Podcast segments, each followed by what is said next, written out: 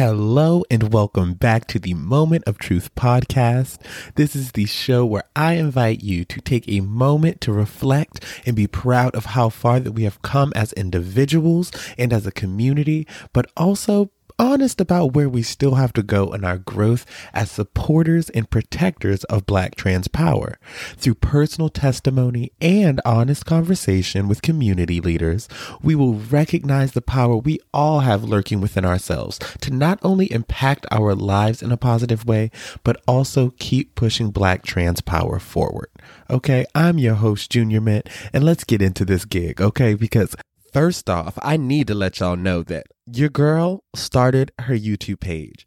Get ready for so many new developments in my content creation. I want to turn this podcast into a video podcast so that way, if you're interested, you can actually see us while we're talking. I'm also doing extended content. If you follow me on Instagram, you know that I do Minty Mondays. Literally just posted an eight minute version of that on there. I'm also going to be doing reviews. I'm going to be talking about TV shows and music that I love, but as well breaking down drag. It's going to be amazing. And so, yeah, that's the first thing y'all need to know. But also, I am so excited to get to talk with you and share how this freaking amazing week has been. But before we do that, you know exactly what we have to get into first, okay? We have to get into our morning affirmations.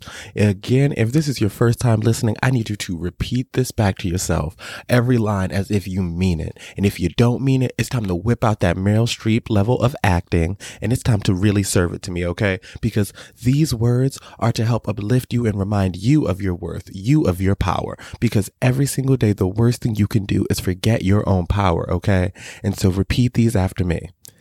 Every single day I am growing and I'm not just growing, I'm evolving.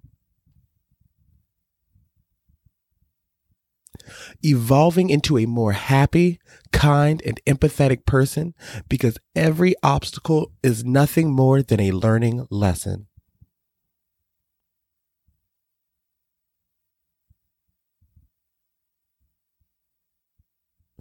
Every day is an opportunity, not a burden, because I woke up and that is a blessing.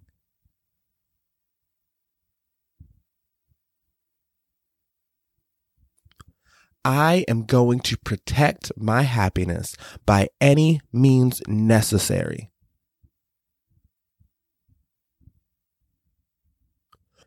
That last line for me is one that really hits hard and has been something that has really got me through this week, which is just simply, I am going to protect my happiness, my sanity, my love, everything about me.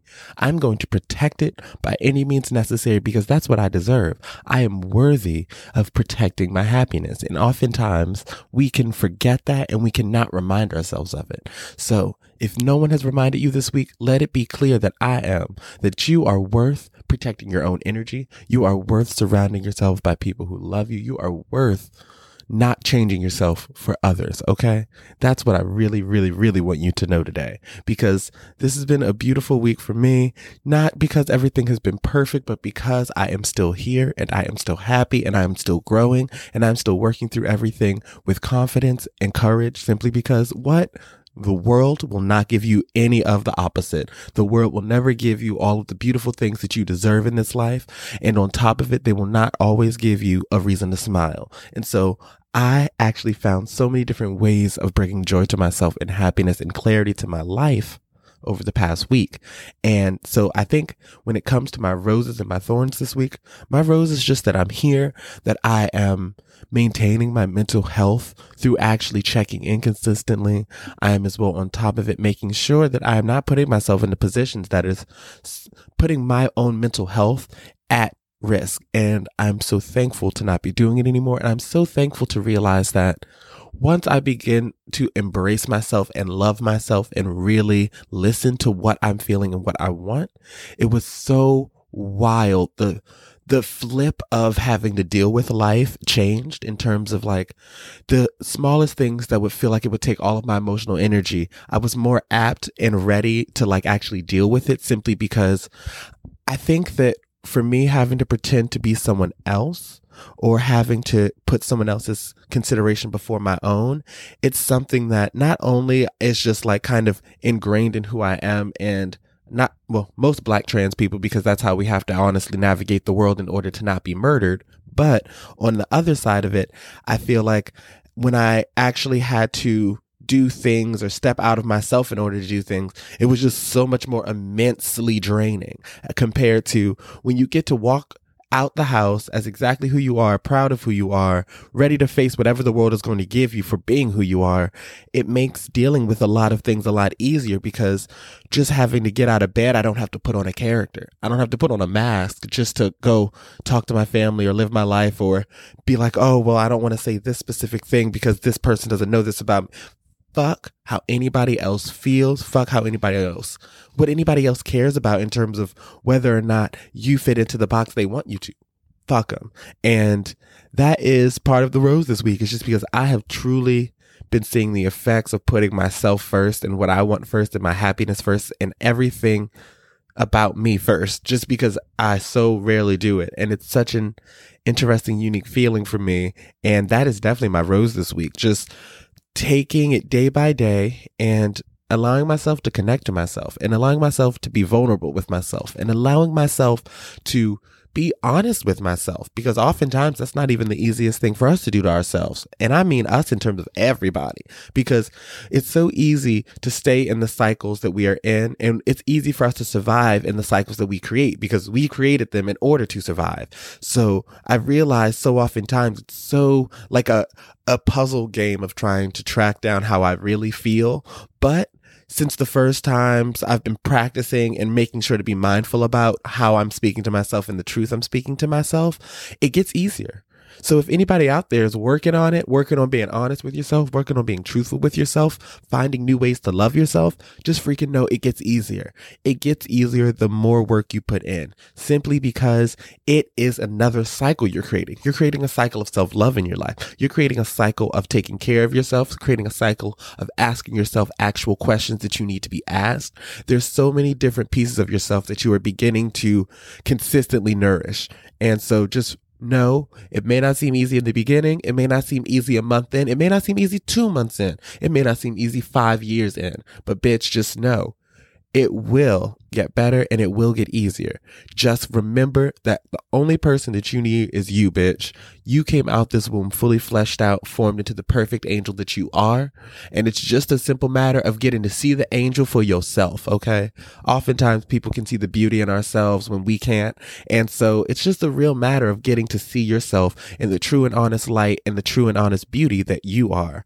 And so yeah, that was a long, long, long little sermon about self love and checking in with yourself and asking yourself the right questions. But it's very needed simply because we don't talk about it enough. And even if we talked about it every day, it still wouldn't be enough simply because it's a consistent, consistent work. You don't get a day off of self love or self care. And the day that you do take a day off is the moment where you're like, God damn, why am I so freaking depressed? The amount of times where I will just completely play into things that I know will not serve me well. Like when you're already high, then you take five more hits from the bowl or the bong or whatever. And then you're like, why am I having an anxiety attack? Well, bitch, well, bitch, you got really freaking high. Like you took you smoke too much weed, literally. And that will be the thing that will get in the way of me getting work done and realizing that, like, bitch, you are literally numbing yourself in ways that you're not even conscious about. Junior, do you really need this hit? Do you really need this? And not shaming myself for smoking, but just truly making sure that I'm getting what I'm wanting from this drug? Or am I unconsciously using this drug to numb something?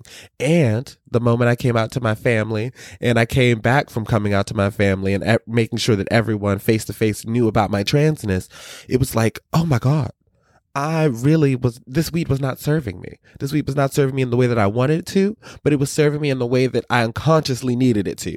And so I have been really checking in with myself about so many different parts of my life that I'm like, oh my God, you really don't like to drink that much. Oh my God, you really don't need to smoke that much. Like, you know what I mean? Really checking and being like, these were a lot of things that made it a lot easier to live with the knowledge of like, I can't be myself all the time in all spaces. And I think once I tore down that wall with my family and I faced the biggest fear that I didn't even know was a big fear for me, which was just getting to like face my family and truly stand in my truth, which I never got the chance to do.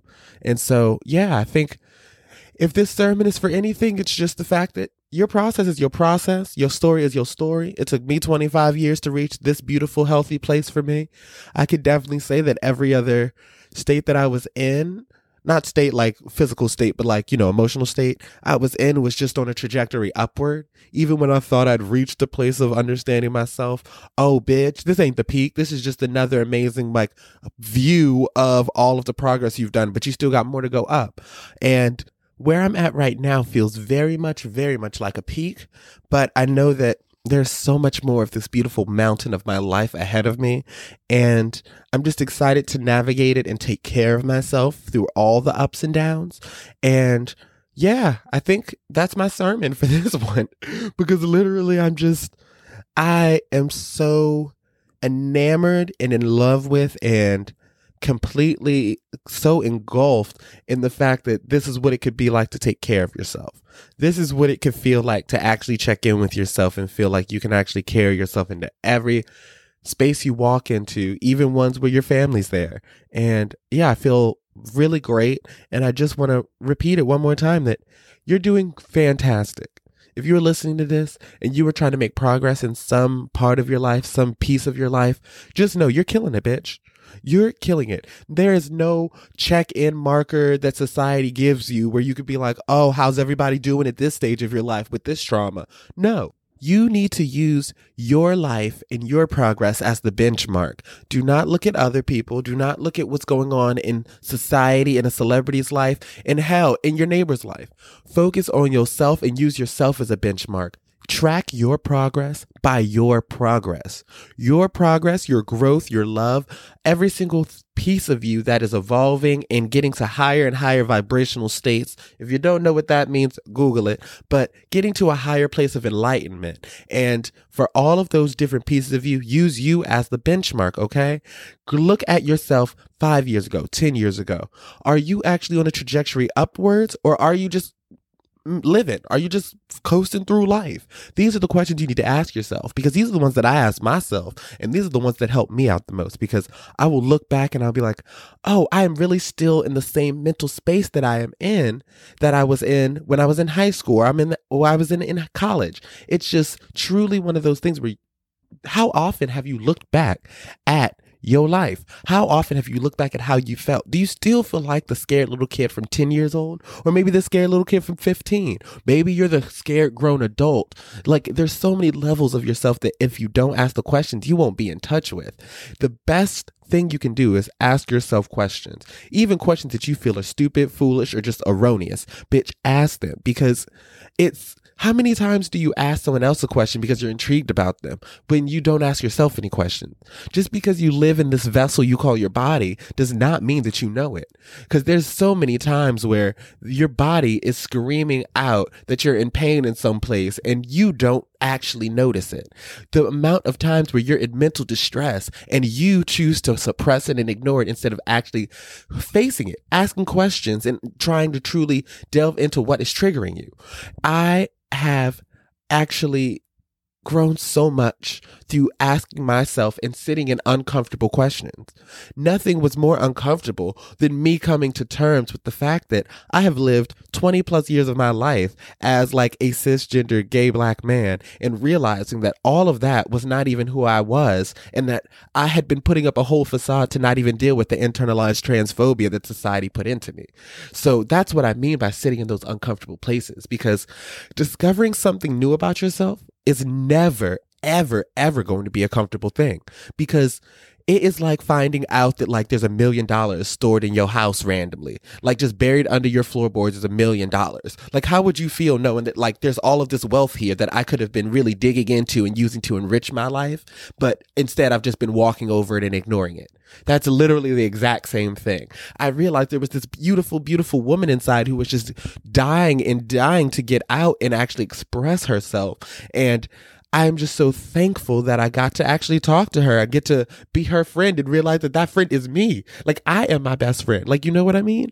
And so, yes, that is my whole rose and thorn for this week. I know I didn't really talk about a thorn, but like, I'm just, this is all of the beautiful processes that I'm going through, and I see them all as beautiful gifts and beautiful flowers in my life, ups, downs, in betweens. And so this week's thorn is just advice and love and compassion because every single up and down in your life is still a part of your life. An up is not the end and a down is not the end. There will always be more work, more deep digging into yourself, more reckonings, more realizations to come. There will always be another thing to realize and discover about your beautiful self, whether it be good or bad, because at the end of the day, you're going to wake up tomorrow and all of it will still be a part of you. And the best thing that we can try to do is try to love all of the pieces of ourselves. Every single one, even the ones we don't like, even the ones we don't want to look at, still appreciating them because they are a part of who we are. I look back at some of the most traumatic moments of my life and I don't fucking like them, but bitch, I made it through. And it doesn't make it all right that any of the traumatic things that I didn't deserve to happen to me happened to me. But, bitch, I made it through and I will make sure, sure as hell, that no one else has to go through it as well.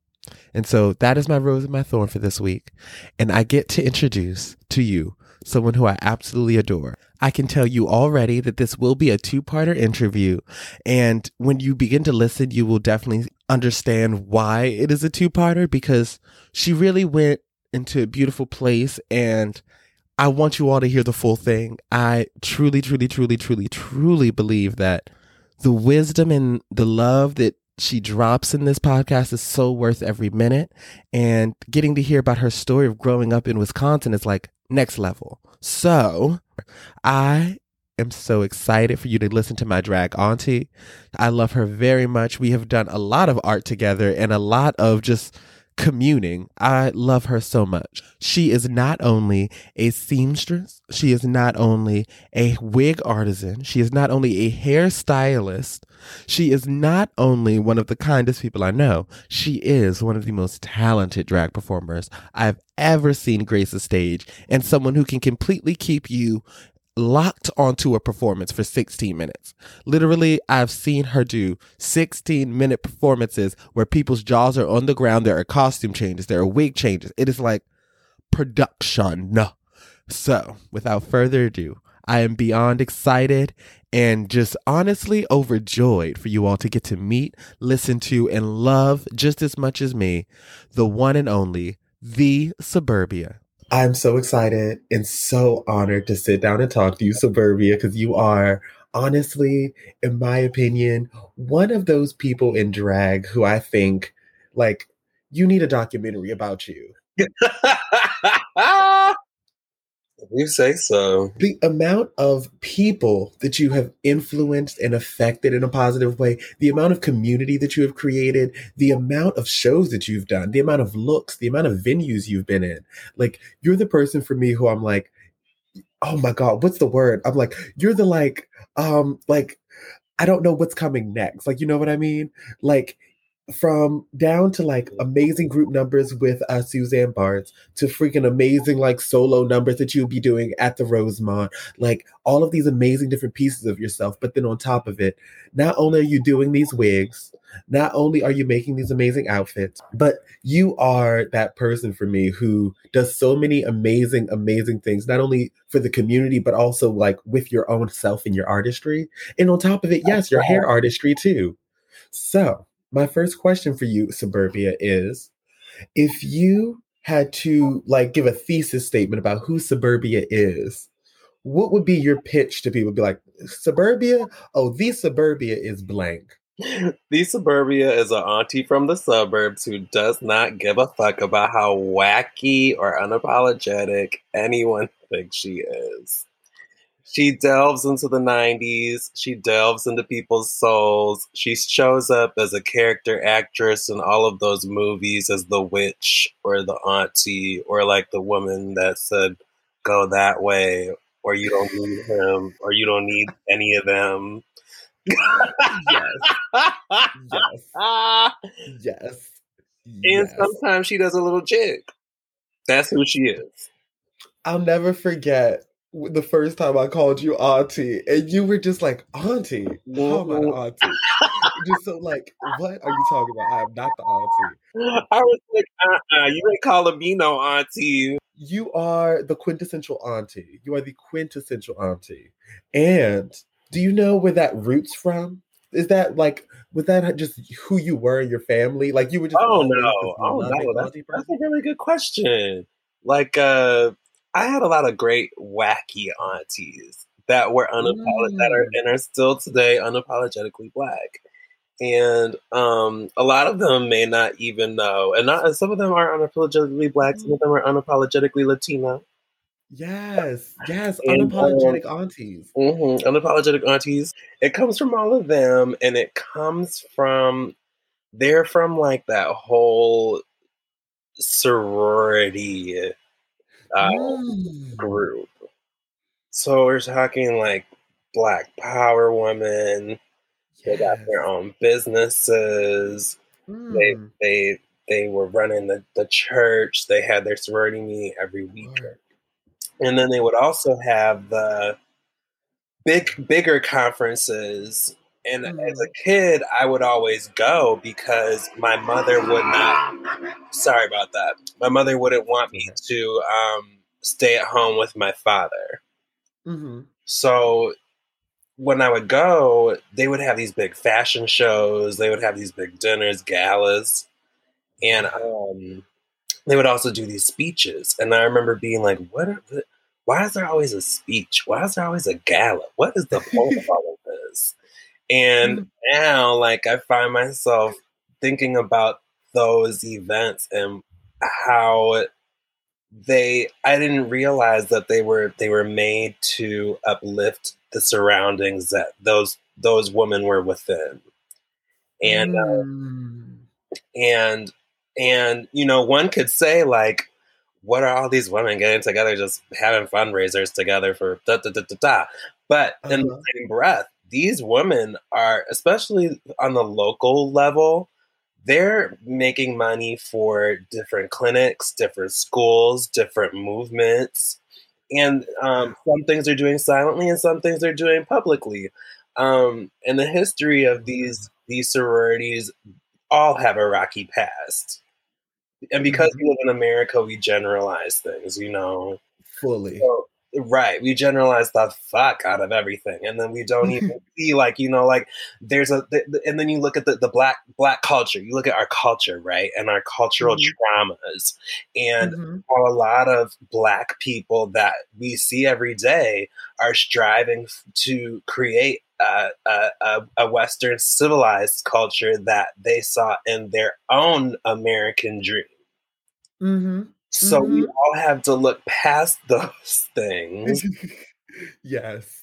And bring our yes. perception to that these these women are trying to make a better world for other people. I love that because there is a moment when you step out of the image that you have seen and the image that you have been raised in and truly step out into some true selflessness.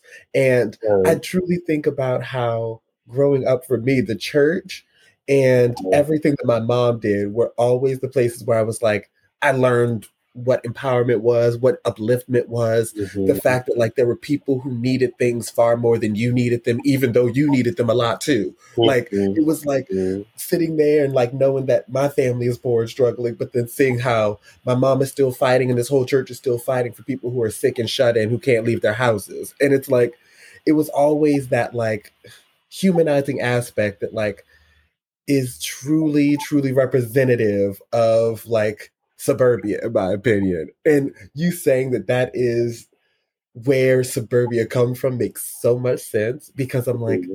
that is the definition of not only what you do, but the POC collective, but every time you get together any group of performers in order to do a group number and everybody gets paid and everything and it's like great great time great exposure it's like it's all in the same energy and the same goal of uplifting people other than yourself. Yes. And you better work suburbia. You better work suburbia. And while I personally know exactly where you're from, tell this beautiful audience where you grew up, where you're from, what your hometown was like, because we've gone over it. That's part of the reason why I'm so excited you're on here is because I know so much about you and how amazing you are. But there's no Wikipedia pages for me or you or some of the most amazing people in our community. So where are you from? Tell the folks. Well, now I'm from Brooklyn. I'm officially a resident. Are you, that I didn't even know. You're officially a resident, like here, here. Here, here. It's it's that's how long I've been here. How does it feel? I'm like, damn. But I'm from Wisconsin. So what is that like to grow up and on top of it, what is the queer scene like? The queer people in Wisconsin are just as queer as the queer people in New York. Mm-hmm. I've got lots of drag um, family out in Wisconsin. Mm-hmm. Um, like who? Like uh, Molly, Malia Marvel, Melee uh, McQueen. Uh, I love Melee McQueen. Yes, Melee McQueen and Molly are they're. I love them. Also, um, Linda Joe, love Linda Joe. Um, and I have a lot of uh, drag family members in Chicago too. So that I love my Midwestern drag family. But going back to the growing up in Wisconsin, mm-hmm. growing up in Wisconsin, um, for me was uh, in the beginning this is how, and I've thought about how I would say this story a lot. it goes back to see, my grandpa was was one of the first Black Supreme Court judges in Milwaukee. Wait, really? Was, yeah, and it was during the civil rights era. Yes, oh, honey. So we we were one of the first black families in the suburbs that um, I grew up in. So all of my childhood, I was surrounded by these white people who would be like, like, like, like, like, like mothers, fathers, who would be like, "Oh, um, tell your mother's sister that I said hello," or "Oh, I remember da da da when we went to the high school, whatever, whatever. We went to the same high school, the same elementary schools, all of that stuff." Mm, and and I had no culture shock thing at all, but I did uh-huh. have the um because my parents always we we we we were we uh, we weren't like away from our culture, you know. We were mm-hmm. still, still we were just we were just uh, uh, a part of a different district, you know. Mm-hmm. And still, mm-hmm. still went to events, still have friends, still da da da da da. Mm-hmm. But um, when I was growing up, I remember in second grade or first grade, um, I had this teacher, mm-hmm. Miss Michelet, and long blonde hair. It was green, but something with the Packers. The Packers were doing really well for a few years around that. I think it was like seven. and um, it was black. Of course, the Packers. of course, she was. She was we were sharing like our little um we made like stick figures of ourselves and mine was brown and i was seven and i was da, da, da, and like i think there's only one other black person in my class like a class of like i don't know 13 kids and uh-huh. um, i remember her and me arguing about how the skin color of my doll was brown and it wasn't black because i didn't understand what it culturally meant to be black Mm-hmm. that was like my first taste of like, what is going on with the world? Hmm. That is such an interest. Wow, that is yeah. so interesting. The difference between brown and black. Most black people always remember the first time that they had a black teacher. Do you remember the first time that you had a black teacher? Yes, my first black teacher was Miss Baez. She was my art teacher. What um grade was that? From kindergarten to fifth grade. Oh, work! Oh my god! And did, were there a lot of black teachers at your school, or was there just like there were about um three or four, and I think yeah, there were about three or four. But how many teachers in total? I'm just I'm interested. Maybe um fourteen. Uh, see, because in my head, I went to a high school of over three thousand students. So for me, oh no, no, no! Like, I love, this was like this was like Midwest. That's exactly. That's exactly. a lot of time was spent explaining to people why certain things about me were the way they were. Mm. When, that's surrounded by a lot of white people. you know. Mm-hmm. And I was mm-hmm. surrounded by a lot of black people who mm-hmm. would always ask me why I wasn't a certain meter of blackness. I know exactly what you mean. Right when you're a child and you're going through that, it's like a tug of war sometimes. And on top of that, I was in Jack and Jill. And for those people who don't know what Jack and Jill is, it's a, it's a mothers or a black mothers organization for their children. I've not heard somebody say that in forever. I was born into it. And some of those kids didn't think that I was like a certain meter of whatever they had. So it was so it was mm-hmm. like a trifecta for me of like you're not this, you're not that, you're not that. And then in the midst of it all I'm figuring out that I'm I'm this queer gay boy. And Ooh the the like the performing started to come when my mom was like, "You need something to do because you don't want to do you don't want to play soccer, you don't want to play basketball, you don't want to. What do you want to do? You have to do something. you haven't tried doing this. Let's do this." And my mom was a was a theater major, um, theater minor rather. Mm. Uh, I think Whitewater, Wisconsin. That's a university of Whitewater, Wisconsin University and Whitewater does not sound fun. It, it wasn't, honey. It wasn't. I got stories that that aren't my stories to tell. Ooh, save that for the memoir, mama. Right. She was like, you know, you should do this, and I think I was like in sixth grade, and I was like, okay. So I started doing storytelling for forensics, and um, that is that was nice. I started out with Bill Cosby, you know, before we all knew about Bill Cosby, and um, I just stuck with it and I kind of liked it and I started doing well and I started winning these things and I was like, oh, I kind of like this. I didn't really know where it was going to go, but mm-hmm. when that started happening, I also started going to military school because my dad thought I was a delinquent. He thought I needed help. Honey, my dad is a he is something else, honey. He might be listening to this now. I don't know where he is these days, but he knows I still exist. he put me in that military school, honey, and the first person I no. see was my school bully. No. Yeah. Wait, okay, question.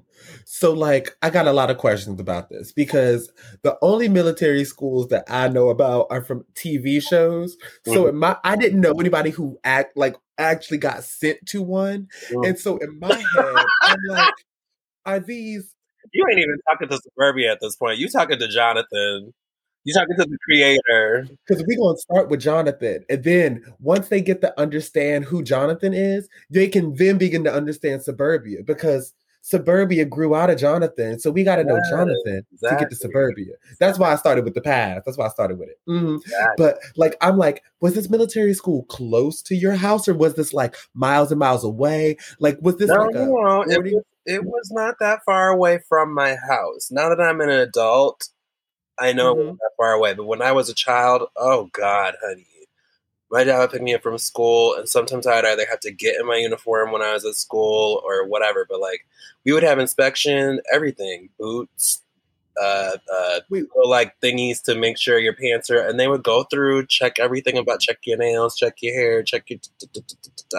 It was only a forty-five minute ride away from my house, but the fact that I had to go, and the fact that I had to ride with my dad to the place, and the fact that I didn't really understand why I was there in the first place was my entire existence. Because I would literally go to class, and then right after class was over, I would go to the night school. And some of the things we would do at this school were crazy. Like what? Because it was at night, right? And, you know, we're in Wisconsin, so like. So wait, so you would get up in the morning and go to this school. It this was just like so it was uh, like I get up in the morning and go to regular school, like regular, regular K through twelve school. And then what? So then after that, you would drive forty five minutes to this military school. Yeah, yeah. My dad would pick me up from school, and I would either go home, get dressed, or or he would have the clothes in the car, and then I would like get dressed somewhere else, or honey. Oh, See, in my head, I thought that this completely replaced it because that just sounds even worse because then it's like, yeah, well, I don't even get to sleep. Yeah. Oh my god. Okay. That, boo. Okay, so you are you would go after the school. I'm talking to my dog, y'all. Oh, no worries. Go go grab her. Wait, what you about to do? Just so that they know, you know, like I, in case you can't edit that out or whatever, you know. we can edit anything. Oh, but you also so fine. We I love Queenie. I don't mind sounding like Eartha Kitt yelling at people while she's in the interview. I don't mind. Oh, we stand legend behavior. Legend behavior. so you would go to this school after school, and then what would happen? And you'd have to drive 45 minutes with your dad, and then what would happen? There were moments I remember where where I was just like, this, I feel like I'm never gonna get out of it. There were moments that were horrible, and there were also moments that were really like, oh, okay, that memory is worth having. Da, da, da, like mm-hmm. to go on these like retreats and um, be in like a submarine and like all of our little like platoons would be in the submarine and we would like pretend like there's a problem on the submarine and like all these things like we would be we would go out to like this place called um camp winneconne and uh they would take us all out like in this like this um this bus and uh we would all go to these little cabins and they separate us by fucking gender, of course. And um, then uh, we they we would have to play like you know capture the flag, but like it was like like you got to realize like some of these kids that were in this school were not nice people like they like they would some we would do things sometimes and they would you would you know and you're a kid so you're just like that's where I really begin to realize how valuable my perception about things was. And that's how I became a better mm. storyteller too, because there were stories that I could not really tell, but I knew that if I told things in a certain way, it would send a subliminal message about what I was actually saying. Mm. And then my mm. mom started to teach me that with how I was like practicing with the acting and stuff. And how how long did you go? How long did you have to do? Oh, that? I went all the way until I think I was a freshman in high school. So wait, from but when did you start? Fourth or fifth grade. Fourth or fifth grade. Mm-hmm. Oh my! Oh my god! That, I'm just, I'm so shook. I mean, my dad, my dad was also in the military, so there could have been a lot of. Oh. With all these articles I've been reading, I'm just like, in these cases, I'm just like, there's a lot that I don't know about him. I don't know what his alter motive was for me being there. I don't know if it had something that was attached to his career or what. So I think about those things and I'm like, you know, I can't be completely upset with him because there might have been something that my father was doing just to survive, just for his his status or just for his whatever, his egotistical mm. trauma that he had within his own um mm. problems. You know, See, so I look back at it now and I'm like, I guess, you know, it is what it is, but that was also his mm. life too.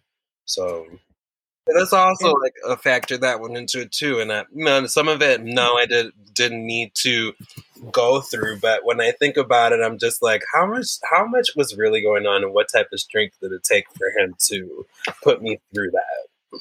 That's the thing. It it's one of those things where it's very healthy and very I hate to say enlightened, but just very healthy and not toxic when we can view the world that way. Because I feel the same way about so many pieces of my childhood, mainly because it's like I was always gonna have the childhood I was gonna have because I had the parents that I had and I was who I was. Like because at the end of the day, my family, I was born into the situation I was born into, to the beautiful parents that I had, and they are people working through whatever they are working through. Does it make what they do all right? But it does help me explain it. And that's right. how I feel so much about my own father of just like my from I only kn- really know about my dad and like his life and his stories from what my mom has told me because he's not that type of person and on top of it it's like once he left it was like where how you going to tell me and so um it was one of those things that i i have so much like love in my heart for him still, even though all of the traumatic things he has put me through, all of the hurtful things he has said and done to me. Because when I hear about the trauma he's went through as a kid, right. when I hear about all the things right. he went through, that like I didn't even hear from his words. I heard it from my mom. And it just to the point of realizing that hurt people hurt people. And it's no different from our parents. And that, like, Mhm. that's why I hold so tight to my mom, is because she's not perfect, but she is trying consistently to be the best version of her. And that's all I can ever ask for. Mhm. All I can ask for is growth. And that's, yeah, that's really it. Because it's not like my mom did anything traumatic to me. It was mainly my dad because of all of his like internalized homophobia, internalized hatred and stuff that like Mhm. yeah, I feel I feel very similar even about my dad leaving. I'm like, honestly, it was probably the most traumatic thing you could have done to me as a kid, abandoning me, but also at the same time, I didn't need a toxic ass father in my household. It's- mhm. Finding a silver lining in our lives because black trans people ain't got another option. if you don't find a silver lining, what else am I going to find? Society ain't going to give me nothing. else. Right. Well, you know, that goes back even into like what was it like growing up in Wisconsin? Like as I got older and like I I started to like realize I have my own um power to cultivate whatever I want to. Mhm. Um that's when I started to go deeper into the acting and like the like I would go into more Mm. more um I try to be a part of a lot of different clubs and I would try to figure out anything that I could do so that I would not have to be at home. So my, my mother was was always working very hard, so she was always coming home late. And I had to do what I had to do in order to let my my soul survive. So Mhm. I made it a prerogative to continue winning all of these acting competitions so that I wouldn't get abused at home. Mm. What? I would come home, say I've won national competitions, state competitions, my dad wouldn't even care. But no one really knew like the motivation that I had behind all of it was so that I Mhm. wouldn't have to be at home. Mm. I had my Mm. schedule set up so that like I would never have to come in contact with him. Once I really like had it down, like I had it down, and then it, it was down to the point where like you know people uh, colleges were, were trying to recruit me and stuff. Like who knows? Maybe someone's listening to this today, and they're like, mm, "I was there." But uh, there's probably some people from from the from from when I was in high school at that time that are probably like, "Yeah, I remember. Like that boy like did the thing and da da da got fourth, got first. Da, da, da. Probably there's a lot of people that that are here that that follow me from those times, and um, Yeah. but during those times, that's what went down. And when it came to like, I think it was like I was like a senior in high school. I, then I was like, I was a junior. I was a junior, and things were like just sort of starting to be like, okay, maybe you'll go here, maybe you'll do this, maybe you know, what do you think? You know, that's that's the you know that stage where you're like trying to Oh, figure out what am I going to do when I get out of here. Completely. yeah, because it's kind of like limbo for like three years. I think it's like limbo for three years, and then all of a sudden you're like, oh shit, like I figured it out. Um, Yes. right, you're just sitting around like, ah, ah, ah, oh shit, okay, this is cute. My time's up. Y'all don't want to see me no more, okay? But um, when it came to junior junior year, like we had to like we we had a lot of floods in Wisconsin. I tell these people the story all the time. I've never told it publicly, but I really don't care. Um, I can't wait. I'm I'm 30 years old at this point. It doesn't really matter. But um, and I never told this story because I really like I was scared for my life. I was scared for my mother's life. I was scared for other people's lives. I was scared for my father's own life. But at the end of the day, we I, we had a lot of floods in Wisconsin. We, they probably still have a lot of floods, a lot of flash floods, and Mhm. that flash flood. There was a particular flash flood that came where I realized it was the perfect opportunity for me and my mother to to to to basically escape from the abuse. Mhm. And my mother, you know, we're she I had I had no idea what um being being putting putting emotional investment into things was at that point. Like this you're still kind of too young to really understand what that means. You know, Mhm. my mom's hanging Mhm. on hanging on to, to all that with this emotional uh investment and and this this flood comes and i'm like he's gone let's go. And it was literally like that. I said it just plain as that. Wow. Let's go. I think it, it might have been a school night or whatever. I don't even remember what she said. I just started packing her stuff in her car. Wow. And, and I just, you know, do do, and we got it all in. And I was like, we only got a certain amount of time. Let's go. Let's go. Y'all see, I haven't even mentioned what the problem was. I'm not going to give mm-hmm. that tea, but I'm going to tell y'all how mm-hmm. we got away. I put it on the car and we drove away, sat outside of a McDonald's, and and after we ate, we looked at each other and said, "Now what?" To this day, my mom's like, "If you wouldn't have done that shit, we you not neither of us would be who who we are today." Mm, oh, literally, fully.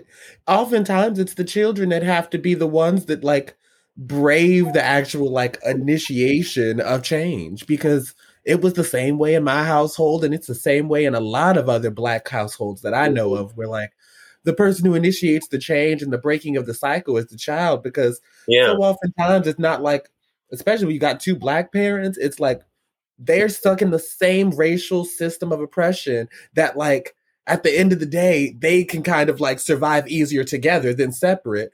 Mm-hmm. And oftentimes it's the child who's the person who's like, no, no, no, no, no, no. We are sacrificing happiness for safety, and we don't yeah. need to be doing it.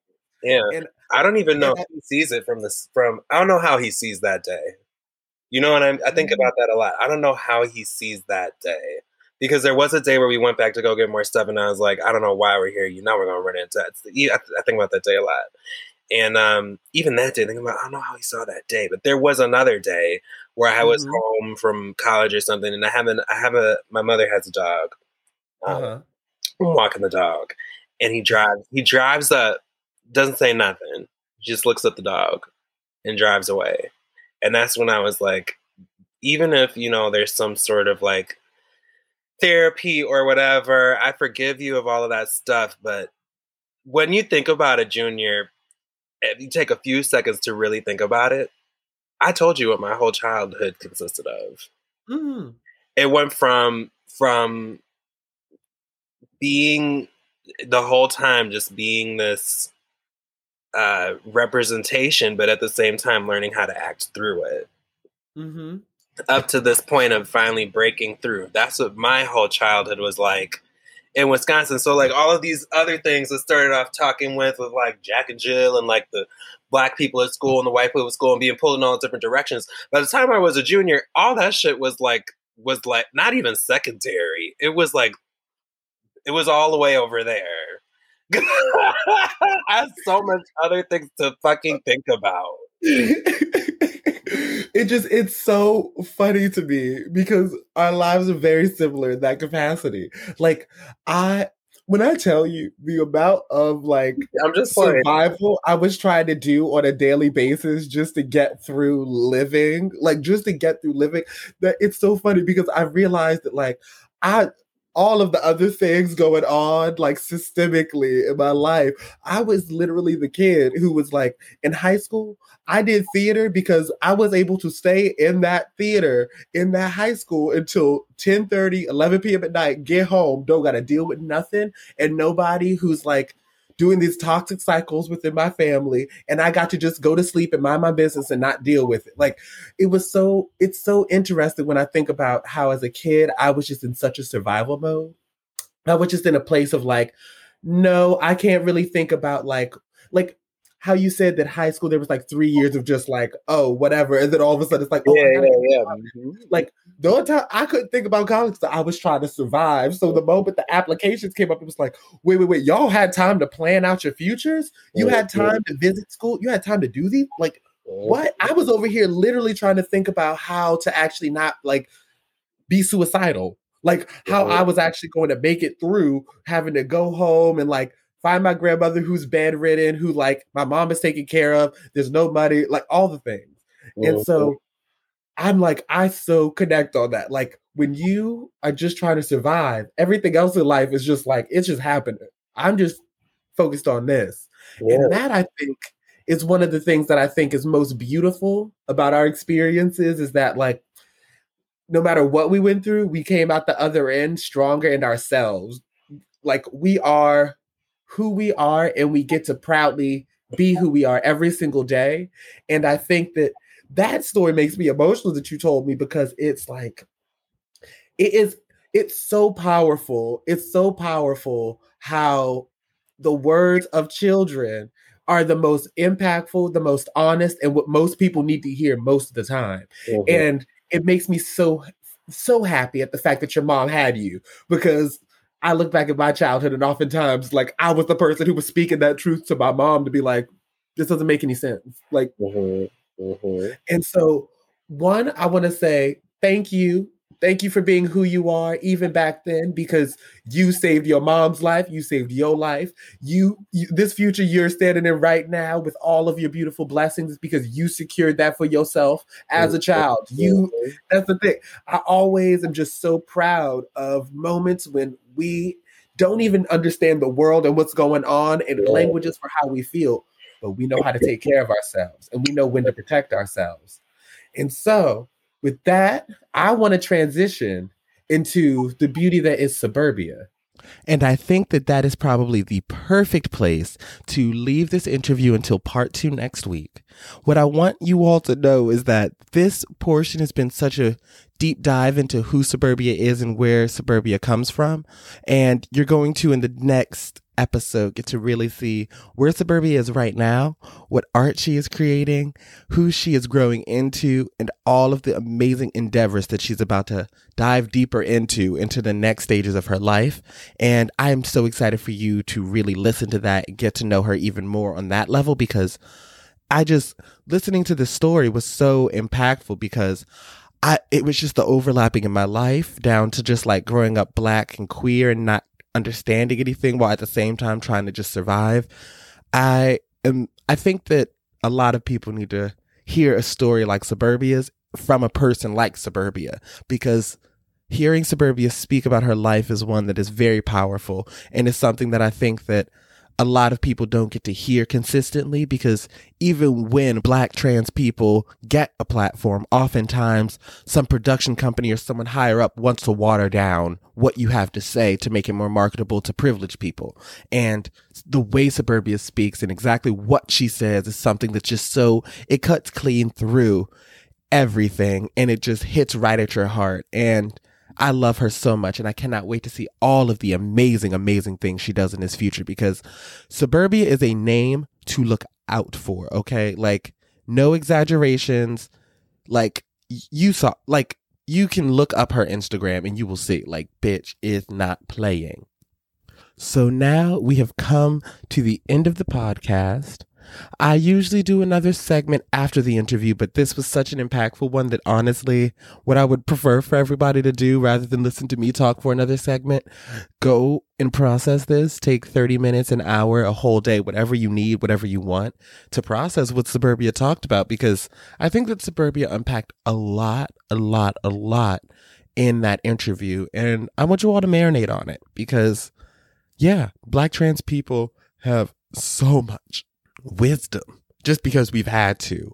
And I think that if you sit and you ponder on it, I think you'll walk away with even more wisdom than you can expect. So thank you for listening. I love you all so much. You know that we will be back next week with another amazing episode. And on top of it, I would like to announce that after this episode, after the second part of Suburbia's episode, we will be going into our final episode of this season. So, when I created this podcast, I planned on doing a f- initial 10 episode season just to see if people were interested, if people actually wanted to hear me talk and everything.